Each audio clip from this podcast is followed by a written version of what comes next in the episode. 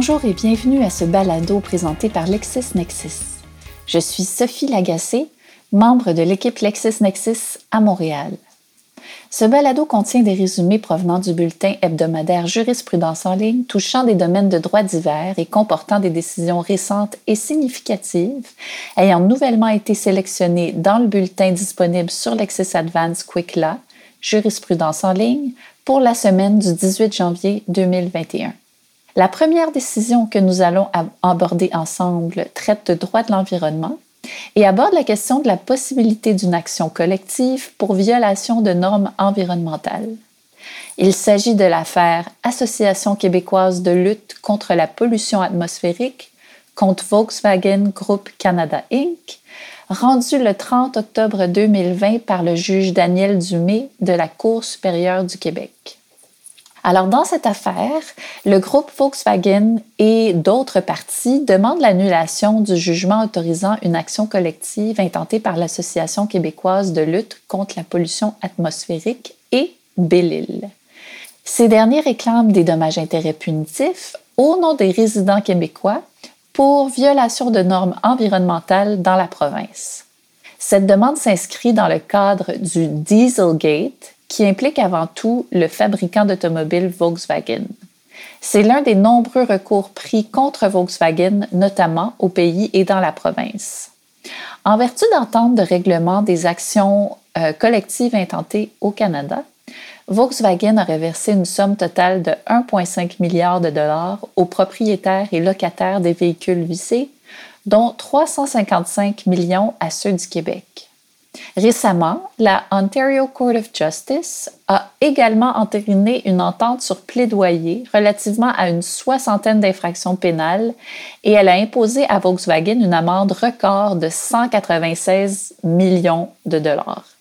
Volkswagen allègue le dédoublement des litiges et le chevauchement des sanctions entre la décision de la Cour de l'Ontario et l'action collective. Selon elle, la décision ontarienne répond pleinement aux objectifs de dissuasion, de punition et de respect des normes environnementales, et l'amende imposée correspond à des dommages similaires ou indissociables des dommages punitifs qui sont recherchés par la présente demande. Elle soutient également que la demande introductive d'instance est irrecevable parce que son libellé ne serait pas conforme à l'autorisation accordée la Cour supérieure rejette la demande d'annulation.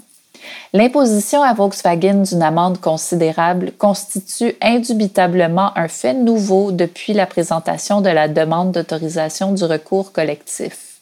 On peut aussi considérer que le désistement de la poursuite pénale et les ententes de règlement substantiel avec les locataires et propriétaires de voitures du Québec représentent des faits nouveaux puisqu'inexistants à l'époque. Quoique probablement reliés, les sanctions pour violation des règles en matière d'environnement peuvent cependant différer des droits des citoyens à un environnement sain et à des dommages punitifs en vertu de la Charte des droits et libertés de la personne. Ce ne sont pas les mêmes mécanismes. Les citoyens ordinaires qui ont subi les émanations polluantes des véhicules non conformes n'ont pas été entendus par le tribunal. Leurs demandes d'intervention auprès des autorités environnementales et de la Cour de l'Ontario ont été refusées à plusieurs reprises. L'action collective permettra d'examiner au mérite cet aspect en tenant compte de l'ensemble des circonstances appropriées. La théorie de la cause demeure défendable et la condition d'autorisation est donc remplie c'est plutôt sur la détermination du montant des dommages, si évidemment leur octroi est jugé possible en droit, que la décision ontarienne pourrait avoir un impact. Enfin, le recours intenté s'inscrit directement dans le cadre de l'autorisation. Les questions ont été actualisées pour tenir compte notamment des admissions de Volkswagen quant au non-respect des normes environnementales. Les nouvelles questions de la demande correspondent à des sous-questions de celles identifiées au jugement d'autorisation, mais d'un degré de précision plus élevé. Alors, nous passons ensuite à une décision en matière de faillite insolvabilité dans laquelle la Caisse des Jardins s'oppose à la libération du failli. Il s'agit de la décision intitulée Syndic de l'espérance, rendue le 23 octobre 2020 par le juge Christian Himer de la Cour supérieure du Québec. Dans cette décision, la Caisse des jardins d'Arvida Kenogami s'oppose à la libération du failli L'Espérance. Ce dernier a obtenu de la Caisse une marge de crédit stratégique étudiant variable afin de financer ses études en raison notamment de difficultés de santé mentale et d'échecs sur le plan personnel, l'Espérance ne parvient pas à compléter ses études et fait cession de ses biens en janvier 2019. En étant à sa première faillite, il pourrait être libéré d'office en vertu de l'article 168.1 de la loi sur la faillite et insolvabilité à défaut d'opposition. Or, la Caisse s'y oppose, alléguant que l'Espérance n'a pas mis fin à ses études par malchance, mais bien par choix. Elle considère qu'il n'a pas été transparent dans ses échanges avec elle et qu'il n'a pas fait d'efforts véritables pour en venir à une entente avec elle. Elle soumet que son éducation constitue un actif intangible et lui permet déjà de gagner des revenus importants, comme en témoigne son emploi d'attaché politique avec un salaire de 60 000 elle demande donc que la Cour refuse de le libérer ou subsidiairement qu'elle assujettisse toute libération au remboursement de la totalité de sa créance. La Cour accueille en partie l'opposition de la Caisse. Elle considère que malgré la malchance de l'espérance à travers son parcours académique, ce n'est pas celle-ci qui explique qu'il n'a pas l'emploi convoité à titre d'avocat et qui servirait à rembourser le prêt c'est plutôt sa décision d'abandonner ses études et de ne pas compléter ses derniers cours et sa formation à l'école du barreau qui explique sa faillite. Cela n'est pas lié à son état de santé ou son état psychologique, mais plus simplement au fait que la carrière en droit n'est plus celle qu'il désire poursuivre. D'autre part, le tribunal conçoit que l'espérance ait manqué de transparence envers la Caisse quant à ses études et l'état de son dossier, mais tout cela n'a aucun lien de causalité ni pertinence pour expliquer la perte subie par la Caisse. Malgré qu'il ne soit pas avocat, l'espérance bénéficie d'une éducation en droit qui constitue un actif intangible, comme en atteste son poste d'attaché politique qui lui procure un bon revenu. De plus, elle peut être complétée assez aisément. Une fois qu'il a écarté une carrière d'avocat, l'Espérance n'a nullement tenté de trouver une entente avec la Caisse. Il a tout simplement fait cession de ses biens. En tenant compte du fait que le syndic a déjà réalisé 3 800 dollars, le tribunal croit qu'il est juste que la libération de la faillite soit conditionnelle au versement d'une somme de 21 000 dollars. Alors continuons avec une décision de procédure civile visant l'approbation d'une entente de règlement intervenue dans le cadre d'une action collective. Il s'agit de l'affaire Walter contre Ligue de hockey junior majeur du Québec, rendue le 22 octobre 2020 par la juge Chantal Corriveau de la Cour supérieure du Québec. Dans cette affaire, les représentants des joueurs de hockey junior demandent au tribunal d'approuver l'entente de règlement et le protocole de distribution conclu entre les parties. Les actions collectives s'inscrivent dans un contexte pan-canadien où divers tribunaux ont autorisé des actions collectives visant à faire reconnaître que les joueurs de hockey évoluent dans trois ligues que les joueurs de hockey évoluant dans trois ligues de la Canadian Hockey League sont des salariés et doivent par conséquent bénéficier des avantages prévus par les lois du travail, dont le paiement du salaire minimum. Les défendresses, soit la Ligue de hockey junior et ses équipes, ont contesté les actions collectives. Au terme de l'entente de règlement, elles ne reconnaissent pas que les joueurs des ligues juniors majeures de hockey ont été à quelque époque que ce soit des salariés ayant droit à une rémunération ou autre avantage découlant d'un statut de salarié. L'entente tente de régler de façon globale les actions collectives par le versement d'une somme forfaitaire de 30 millions de dollars. Depuis l'institution des actions collectives en 2014, toutes les législatures provinciales ou des équipes de la CHL ont des activités au Canada ont adopté des dispositions législatives aux fins d'exempter les joueurs de hockey junior majeurs de l'application des lois sur les normes minimales d'emploi. Deux membres appuyés d'une association qui représente certains jeunes joueurs de hockey s'opposent à l'approbation de l'entente en ce qui concerne la portée trop vaste de la quittance. La Cour rejette la demande d'approbation.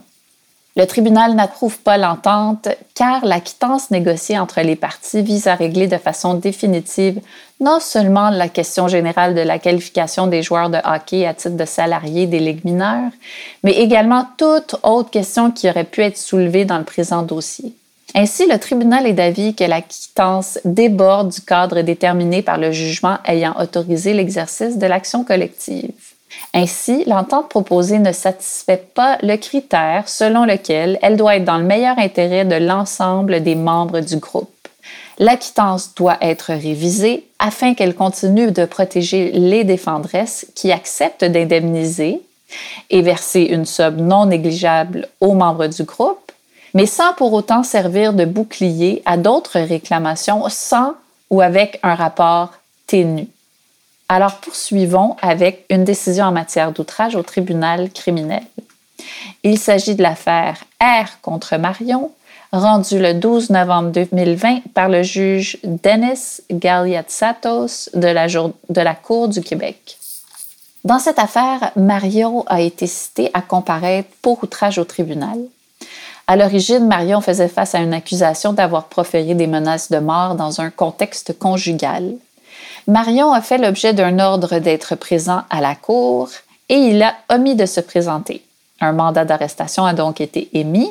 Marion a été amenée à la cour et devant le juge et tout le long de l'audition, Marion interrompait sans cesse le juge et les avocats et son ton était insistant, impatient et condescendant. Compte tenu du fait qu'il n'avait pas d'avocat, le tribunal lui a conseillé d'attendre d'avoir la chance de discuter avec un avocat. Mais vu l'insistance de Marion et à sa demande, l'audition a procédé sur le champ. Le tribunal a ordonné sa détention jusqu'à la fin des procédures. Lors du prononcé de cette ordonnance, Marion est devenu agressif et a crié des insultes au juge, ce qui a mené à la présente accusation d'outrage. La Cour prononce une déclaration de culpabilité et ordonne un emprisonnement de 21 jours les propos délibérément insultants et injurieux envers le juge ou encore ceux qui jettent du discrédit sur l'administration de la justice peuvent justifier une condamnation pour outrage au tribunal puisqu'ils tentent de miner l'autorité de la Cour. En l'espèce, les excuses offertes par Marion, bien qu'elles soient appréciées, ne sont pas suffisantes pour le disculper. Le climat engendré par la conduite et les propos de Marion est totalement inacceptable et porte atteinte à l'intégrité du système de justice pénale. Il est évident que Marion ne comprend pas les règles élémentaires en matière de respect d'autrui. Compte tenu de la nature des propos proférés, compte tenu des antécédents judiciaires de Marion et prenant compte de ses excuses, une courte période d'emprisonnement s'impose afin de dénoncer suffisamment ce comportement inacceptable. Nous allons maintenant vers une décision, encore une fois en matière criminelle, soit l'affaire Ma contre R, rendue le 3 novembre 2020 par la juge Suzanne Costum de la Cour du Québec. Il s'agit d'une requête en arrêt des procédures présentée par Ma. Le 17 octobre 2018, la loi sur le cannabis entre en vigueur et le même jour, les dispositions visant la production et le trafic de cannabis prévues à la loi réglementant certaines drogues et autres substances ou la LRCDAS sont abrogées. Après avoir plaidé coupable à des infractions de production et de trafic de cannabis en vertu de la LRCDAS, Ma demande maintenant l'arrêt des procédures. Il invoque l'existence d'un vide juridique qui laisse le tribunal sans juridiction pour imposer une peine compte tenu de l'abrogation des dispositions de la LRCDAS et compte tenu aussi de l'absence de mesures transitoires faisant le lien entre cette loi et la loi sur le cannabis. Il plaide que, dans les circonstances, le tribunal ne peut imposer une, peine en vertu d'une loi autre que celle selon laquelle il a plaidé coupable et que, puisque cette dernière n'existe plus, le tribunal est donc sans juridiction pour imposer une peine. La Cour rejette cette requête en arrêt des procédures.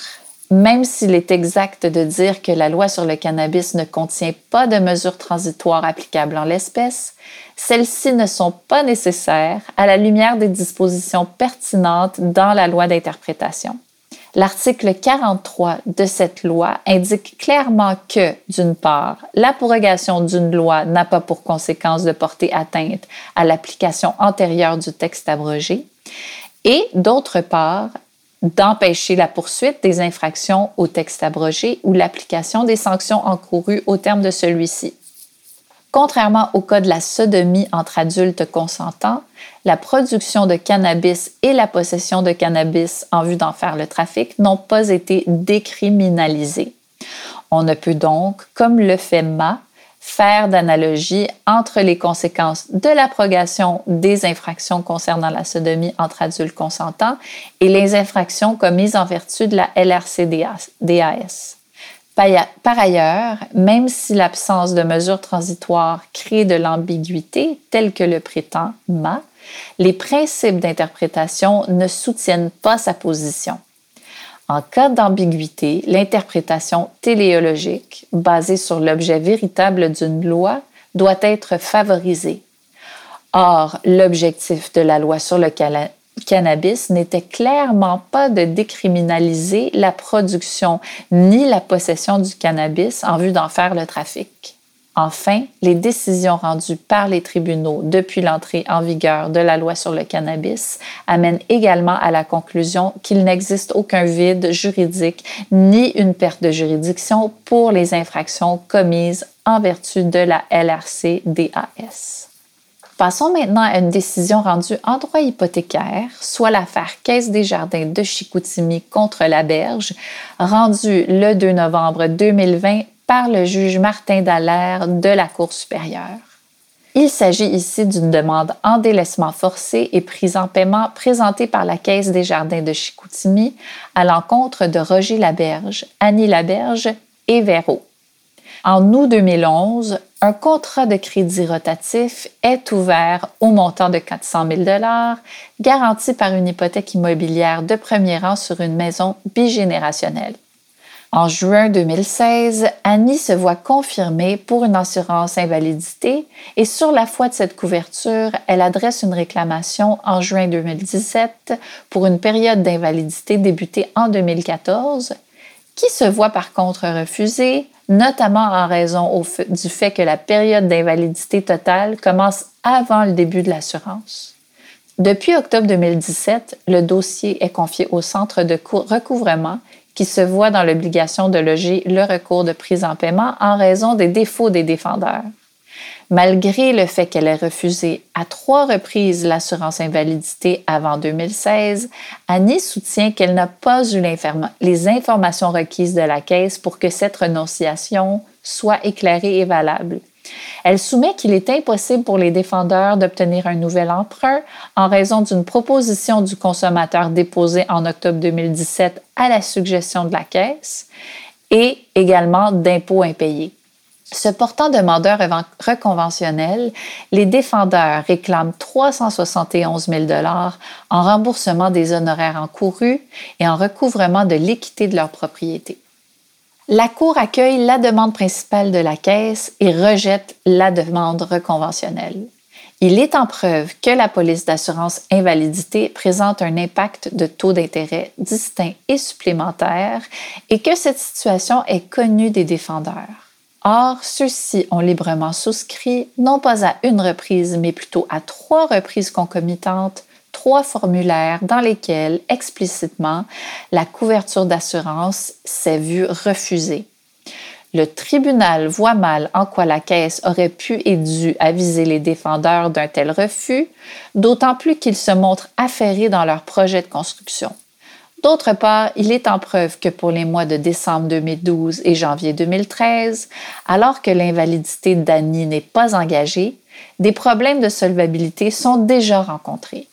Par ailleurs, il appartenait aux défendeurs, avec leur syndic, de mesurer l'impact de la proposition de consommateurs sur leur, capacité à renouveler le prêt hypothécaire. Ils sont bien malvenus après coup de vouloir faire le reproche à la caisse d'un tel conseil tout à fait détaché. Enfin, vu l'article 2761 du Code civil du Québec, il ne peut être reproché à la Caisse d'avoir encaissé une partie de la créance, nonobstant les procédures engagées. Le défaut soulevé ne repose pas sur des retards de paiement, mais bien sur une volonté ferme et arrêtée du banquier de ne pas renouveler le prêt. Ainsi, pour éviter l'effet implacable du défaut, il faudrait payer le montant au complet. Nous passons maintenant à une action dérivée en droit corporatif, soit l'affaire Al-Kouari contre Siam, rendue le 11 novembre 2020 par le juge Louis J. Gouin de la Cour supérieure. Dans cette affaire, Al-Kouari demande d'être autorisé à intenter une action dérivée contre Siam aux fins de lui réclamer, pour et au nom de Promotrans Inc., un montant de plus de 8 260 000 qu'il se serait approprié illégalement suite à la vente d'un terrain, seul actif de Promotrans. Siam aurait représenté aux autres actionnaires de Promotrans que le terrain était vendu pour un prix de 20 millions, plutôt que pour le prix véritable de 28 260 000 Martin, seul administrateur de Promotrans, refuse d'intenter des procédures contre Siam, mais n'a aucune objection à ce, que Al-Kouari continue l'action déjà intentée contre Siam pour et au nom de Promotrans. Siam ne nie pas avoir personnellement bénéficié du montant réclamé, mais il prétend qu'il y avait droit en considération de son travail dans le cadre du développement des terrains pour le projet des Jardins de Babylone. La Cour accueille la demande d'autorisation d'intenter une action dérivée. Elle est d'avis qu'Al-Kouari, détenteur de 51% des actions du capital action de Promotrans, est un demandeur, un demandeur au sens de l'article 439.1 de la loi sur les sociétés par action, lequel ne fait aucune distinction entre actionnaire majoritaire et actionnaire minoritaire. Qui plus est, le seul administrateur de Promotrans n'a aucune objection à ce qu'Al-Kouari continue les procédures reliées à l'action et il considère qu'il est celui qui est le mieux placé pour ce faire. Le tribunal est aussi d'avis qu'Al-Kouari est une personne qui a l'intérêt requis pour présenter la demande et ce, conformément à l'article 439.3 de la loi. Promotrans n'ayant plus d'opérations et d'actifs, Al-Kouari, à titre d'actionnaire de cette dernière et par surcroît majoritaire, a définitivement l'intérêt requis pour intenter l'action, tout résultat positif final, le cas échéant, devant alors bénéficier à tous les actionnaires de Promotrans. Il ne fait aucun doute pour le tribunal qu'Al-Kouari agit de bonne foi et que le dépôt de l'action est dans l'intérêt de Promotrans.